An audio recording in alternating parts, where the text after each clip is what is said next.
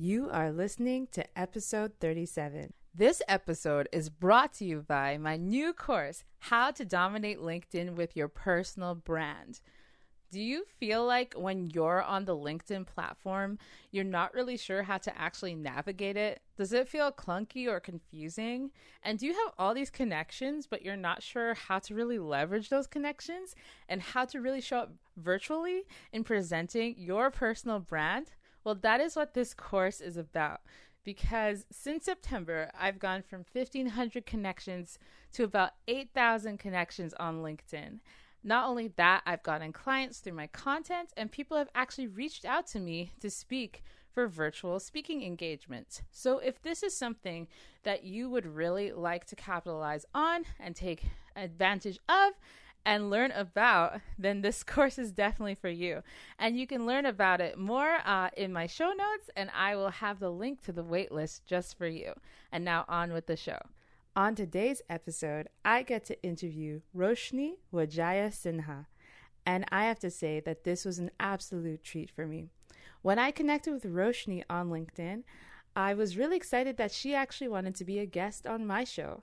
And not only that, she's another fellow marketer. When I got to check her profile, I realized she had many years of experience ahead of me, and I was looking forward to learning from this episode too. I have to admit that. Uh, I kind of did it for myself in a way. But not only has she had many years of experience, she specializes in doing marketing for people in tech. And that's a very unique type of marketing altogether. So I was really excited to learn about her story and how she went from having so many roles in different companies like Microsoft and Sony and Kobo to creating her own company as well.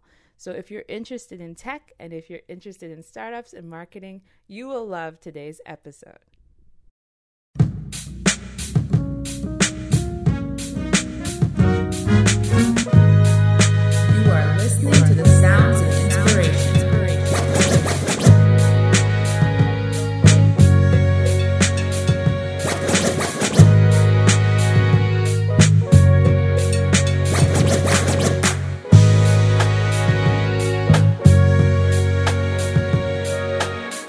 Welcome to the Okiki Podcast, where we make inspirational people known. Brought to you by your host, Fiona O'Brien.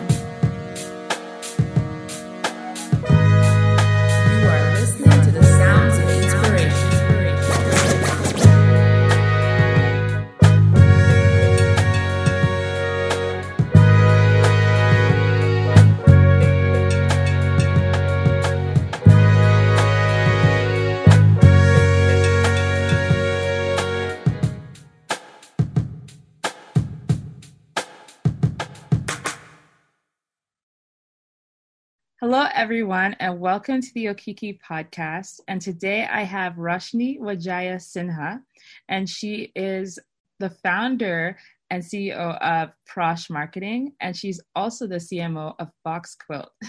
so she has a lot on her resume and plate. And just for some of her recognition, she's actually a chartered marketer with the Canadian Marketing Association. Uh, she is the Synthesios top Canadian marketer uh, and fellow on social media. Uh, she's also Microsoft's Woman of Microsoft in 2014, and uh, she has gotten a uh, Sony Ericsson Global Select Award, just to name a few of her accolades. So I'm really excited to have her on the show today. And thank you so much, Roshni, for being here. Thanks for having me. So, if you don't mind sharing with our audience, how did you get into this field of marketing? And how did you get to the place where you're part of two companies at the same time? Um, please tell us about your educational background and career path. Sure.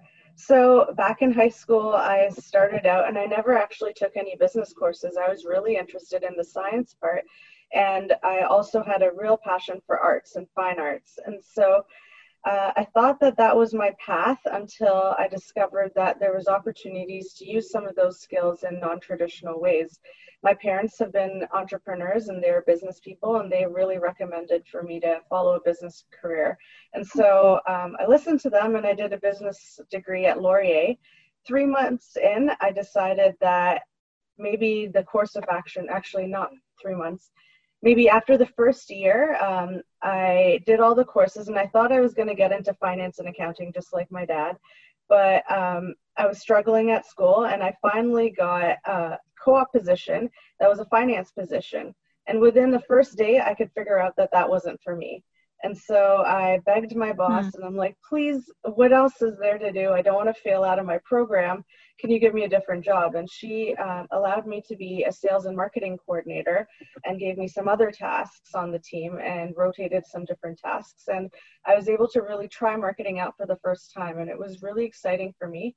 Uh, I worked at Honda in the motorcycle division. And so we got to create a new program called the Junior Red Riders program, which is still going on today so um, cool. for young motorcycle riders. And so that really got me interested. And I did a bunch more co ops and I continued at Laurier.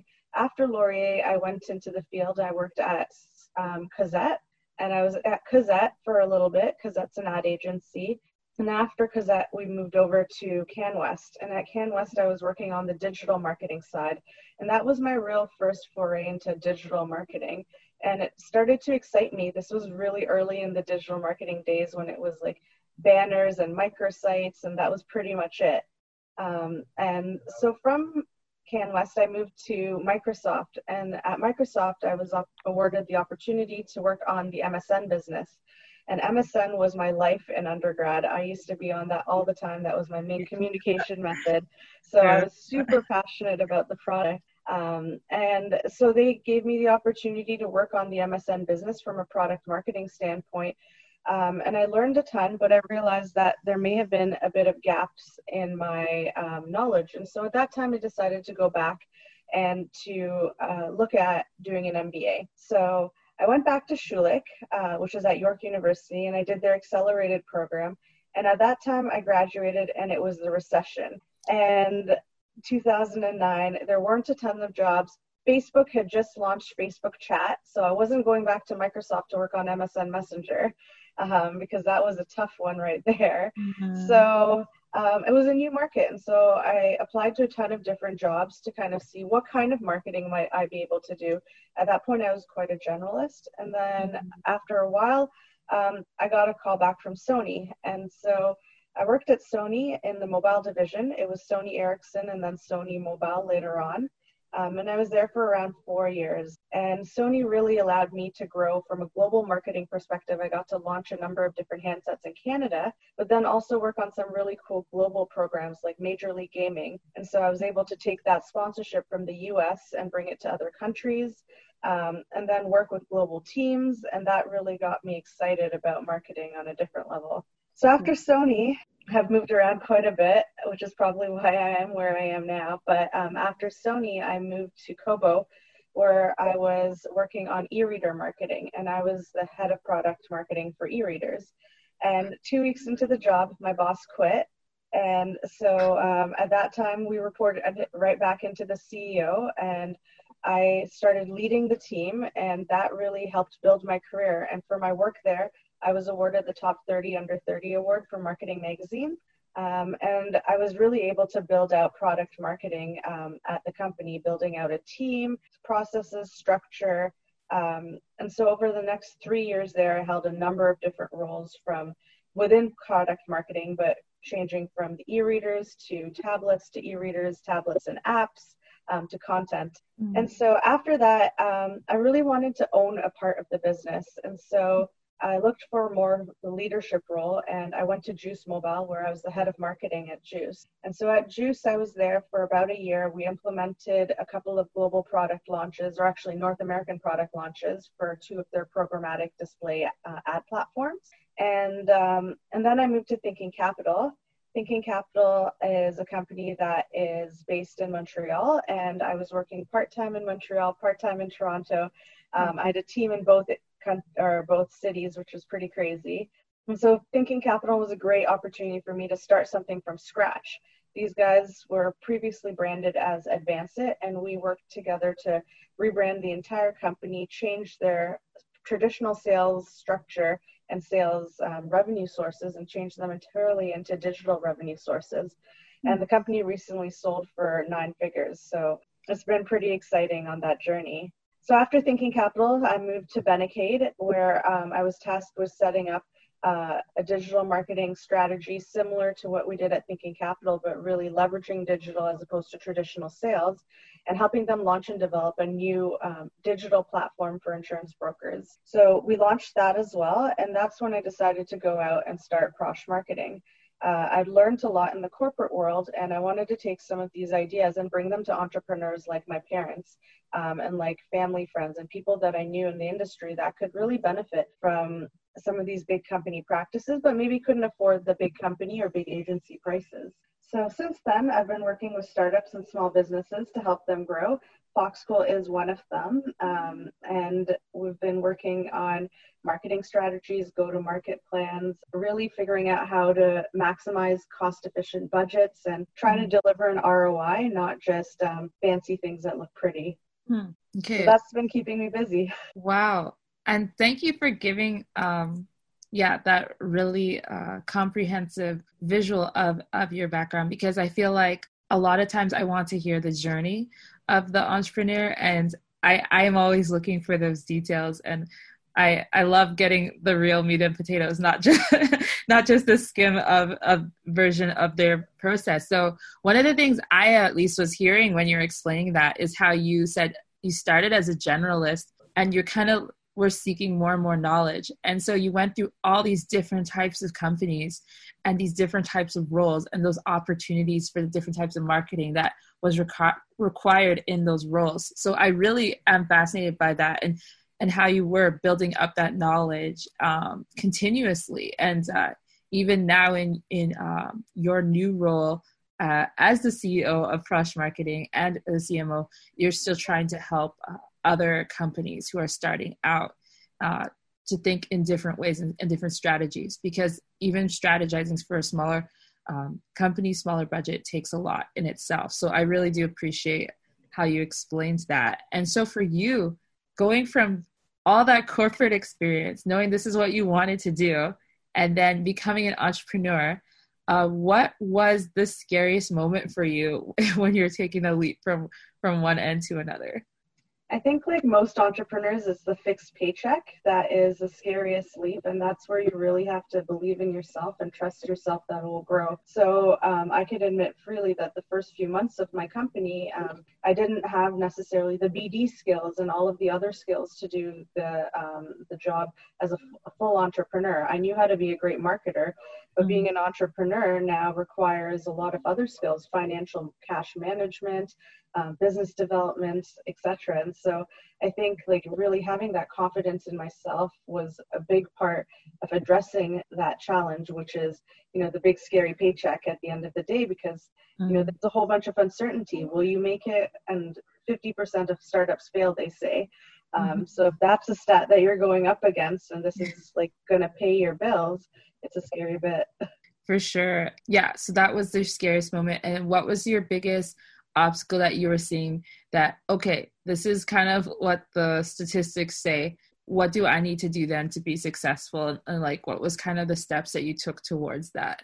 So I think like marketing yourself is a totally different beast as opposed to marketing a product or a, like a physical thing. So marketing services is very different. And so I had the experience at Juice Mobile of marketing an advertising company. And so understanding that that's how that worked, I thought that that's how it would work for my business. And so mm-hmm. things that I learned that were different is I get a lot of business now from word of mouth or referrals. Mm-hmm. And I mm-hmm. think like that's a huge one to kind of understand because um, it's a very personal service that we offer. So the marketing channels and tactics that might work traditionally might not necessarily work for you.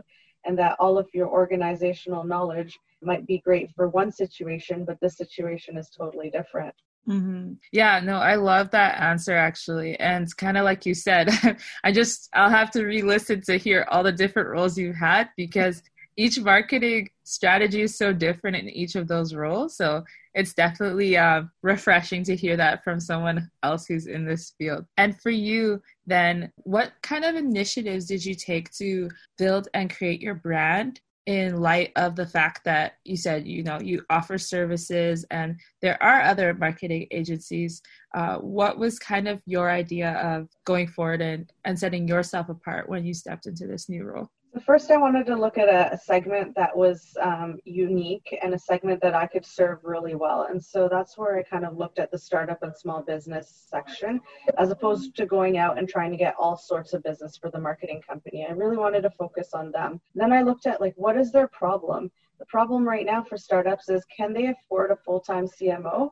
Getting a full-time head of marketing is super expensive and most of these companies can't afford it. But then what is the cost of uh, getting a really really junior resource who's going to run your marketing? You're going to be slower getting to your customer acquisition targets. They're going to be harder um, and it might cost you more money in the long run so is there an opportunity to create like a fractional role for a head of marketing and marketing leadership to come in with these companies and so i saw an opportunity in the market I saw that no one was kind of looking at that opportunity, and I was able to serve that one pretty well because of my experience. Mm-hmm. Um, so, with that in mind, I kind of created my marketing strategy around crafting uh, messaging that would target these guys and then looking at like what are the different channels that startups and small businesses are looking at and then who are their influencers? Are they advisors? Are there accountants? Are they their bdc reps um, and then developing relationships with their influencers. And maybe it's also their marketing agency. Sometimes they have a marketing agency who's like,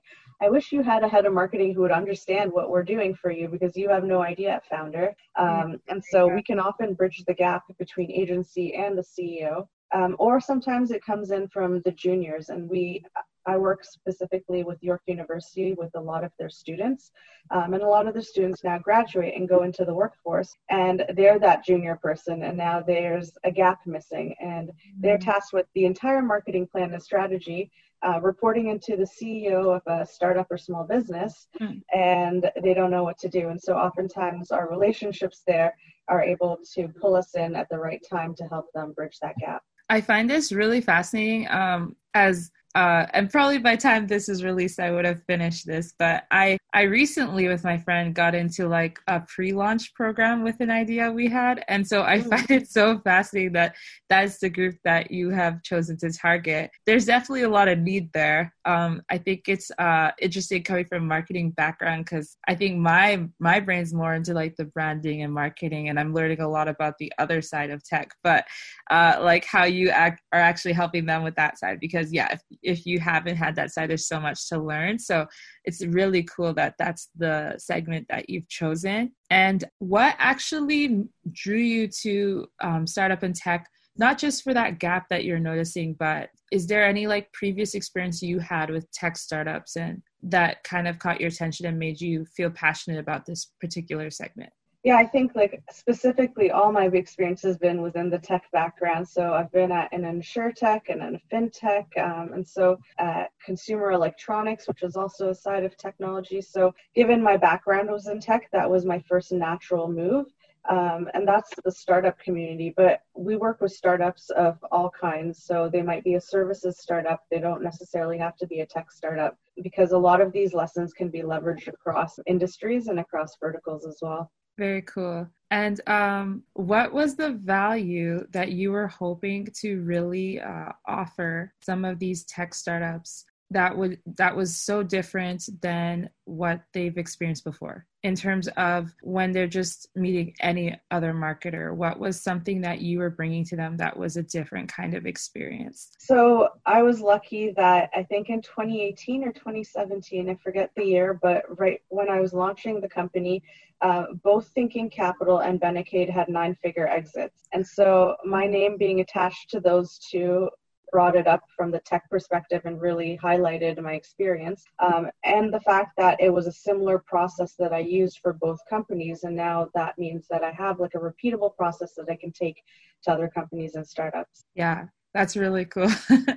yeah. And also for you um, in the tech space, now that you've been working with these startups, what are some of the trends that you're noticing in tech um, in especially in the season that we're in right now um, what are some of the emerging industries that you're seeing that that you're finding exciting and types of projects that you may or may not get to be part of So I think the health tech sector is something that's really booming right now. I've seen a lot of clients come up in that specific uh, segment, um, whether it be like IoT connectivity with hospital platforms or old age um, nursing home platforms, or whether it's technology that enables practitioners to practice in a remote environment there's so many other health tech applications that are really booming right now, um, especially because our government is pumping dollars into that. Yeah. So I'm seeing that. And then from a trend perspective, I think it's interesting to see a lot of these tech companies move more towards thought leadership in this kind of environment because selling something in this kind of environment is really hard because you look maybe a little bit aggressive and you look like not the nice guy if you're pushing a product when people are hurting. And so I think like that's something that I've seen really interesting where people are pushing more thought leadership about how companies and ideas can solve problems as opposed to pushing their own products. So it's really changing the landscape of, of messaging a bit. Mm-hmm. So if someone is thinking of starting a marketing agency of their own or a company of their own, especially maybe coming out of this, I know right now a lot of people are trying to figure out what they're actually passionate about. And i mm-hmm. know you went through that journey uh, and you you figured it out fairly fast what you like and what you don't like. But for some of the people now going through this season who might be contemplating maybe i, I should start a business in an area that i'm passionate about what is your advice to them? My advice is try to get clients like see test out the concept see if you can get clients on board even if you have a full-time job is it possible for you to moonlight? And as you start to get those clients then you can start to build that and then slowly move away. Cutting the cord from like the corporate world can be tough but it's okay if you have like a steady revenue that you've already built up and maybe it's only 50% of your salary um, mm-hmm. but ideally start saving um, so that you can support yourself because the worst is if you finally get traction on your business and then now you have to go back to a job because you just can't afford it so i'd say start saving start to think about the infrastructure and start to build revenue so that eventually when you make that transition it's not as stark of a, a jump for sure and was mentorship um, an active part of your transition and learning process as well? I think throughout my career, mentorship has played a big part in kind of making me think about my career moves, making um, me kind of question myself and understanding like my motivations for why I'm doing things. Um, I think like it's always important to look at people who have already done this before and carved a path and like why carve a new path if someone's already done it? And so if they can give you great advice I truly value the advice and opinions of business leaders and some of my colleagues and uh, I really think that they can help you along the way as well. They can be your champion too. They can introduce you to potential clients. So lots of kind of great wins from that. That's awesome.